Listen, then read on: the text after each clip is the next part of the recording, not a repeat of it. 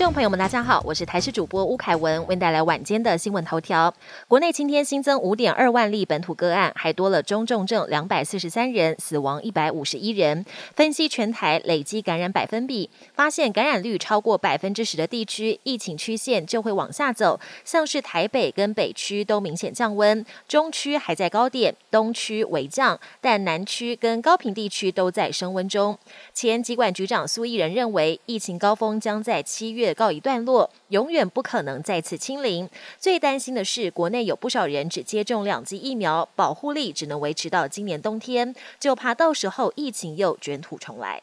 国内出现首例儿童确诊后发生严重后遗症的个案，有一名十岁男童四月底确诊轻症，两天后痊愈，但一个多月后却出现儿童多系统发炎症候群 （Miss C），紧急送进加护病房治疗才救回。有专家提醒，Miss C 发病前没有征兆，即便确诊轻症也有可能发生，通常在染疫后二到六周会有症状，应该立刻就医。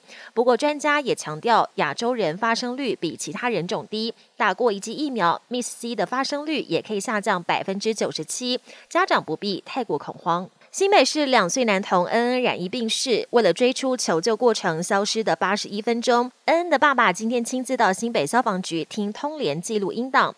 恩恩的爸爸也提出了质疑，在第一通电话之后，接线人员又去处理别的事情，造成一段空白时间。消防局和卫生局两位局长也做出了解释。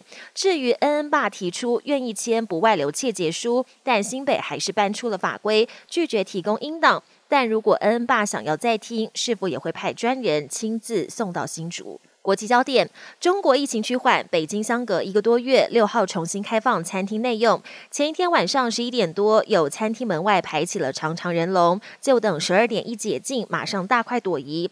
同时，北京政府松绑居家办公强制令，六号一早市区涌现满满车潮。另一方面，中国高考七号登场，北京特别为疫情仍严重区域的考生准备一人一考场。上海则为了防疫，直接宣布延期一个月。美国不断爆发重大枪击事件，周末又有好几个州枪声四起，总共至少造成十二人死亡，几十人受伤。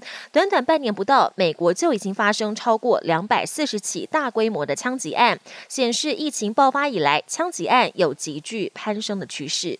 西班牙北部一间酿酒厂打造出了海下酒窖，将葡萄酒存放在海底长达六个月以上，在海水跟海洋生物作用之下，据称葡萄酒会有一种独特风味。本节新闻由台视新闻制作，感谢您的收听。更多内容请锁定台视各节新闻与台视新闻 YouTube 频道。